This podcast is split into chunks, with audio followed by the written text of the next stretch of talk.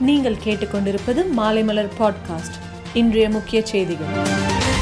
தமிழகம் முழுவதும் பள்ளிகள் திறக்கப்பட்ட நிலையில் முதல் நாளில் எழுபது சதவீதம் பேர் பள்ளிக்கு வந்திருந்தனர். சென்னையிலும் எழுபது சதவீத மாணவ மாணவிகள் பள்ளிக்கு வந்திருந்ததாக தகவல். சென்னையில் ஜூன் ஒன்றாம் தேதி முதல் செப்டம்பர் ஒன்றாம் தேதி வரையிலான மூன்று மாதங்களில் கூடுதலாக பதினாலு சென்டிமீட்டர் மழை பெய்துள்ளது என வானிலை மையம் தெரிவித்துள்ளது. கோவில் அர்ச்சகர்கள் நியமனம் தொடர்பாக அறநிலையத்துறை புதிய விதியை எதிர்த்து புதிய வழக்கு தொடரப்பட்டுள்ளது. சென்னையில் நேற்று ஒரே நாளில் இருநூறு முகாம்களில் முப்பத்தி ஐந்தாயிரத்தி எழுநூற்று இருபத்தி எட்டு பேருக்கு கொரோனா தடுப்பூசி போடப்பட்டுள்ளது என அரசு தரப்பு கூறியுள்ளது.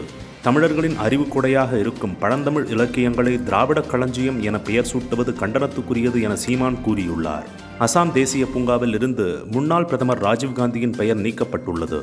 இந்தியாவில் நேற்றைய கொரோனா பாதிப்பை விட இன்றைய தினசரி பாதிப்பு சுமார் ஐந்தாயிரம் அதிகரித்துள்ளது. பணமதிப்பு குறைந்த காரணத்தினால் இலங்கையில் பொருளாதார அவசர நிலை பிரகடனம் செய்யப்பட்டுள்ளது.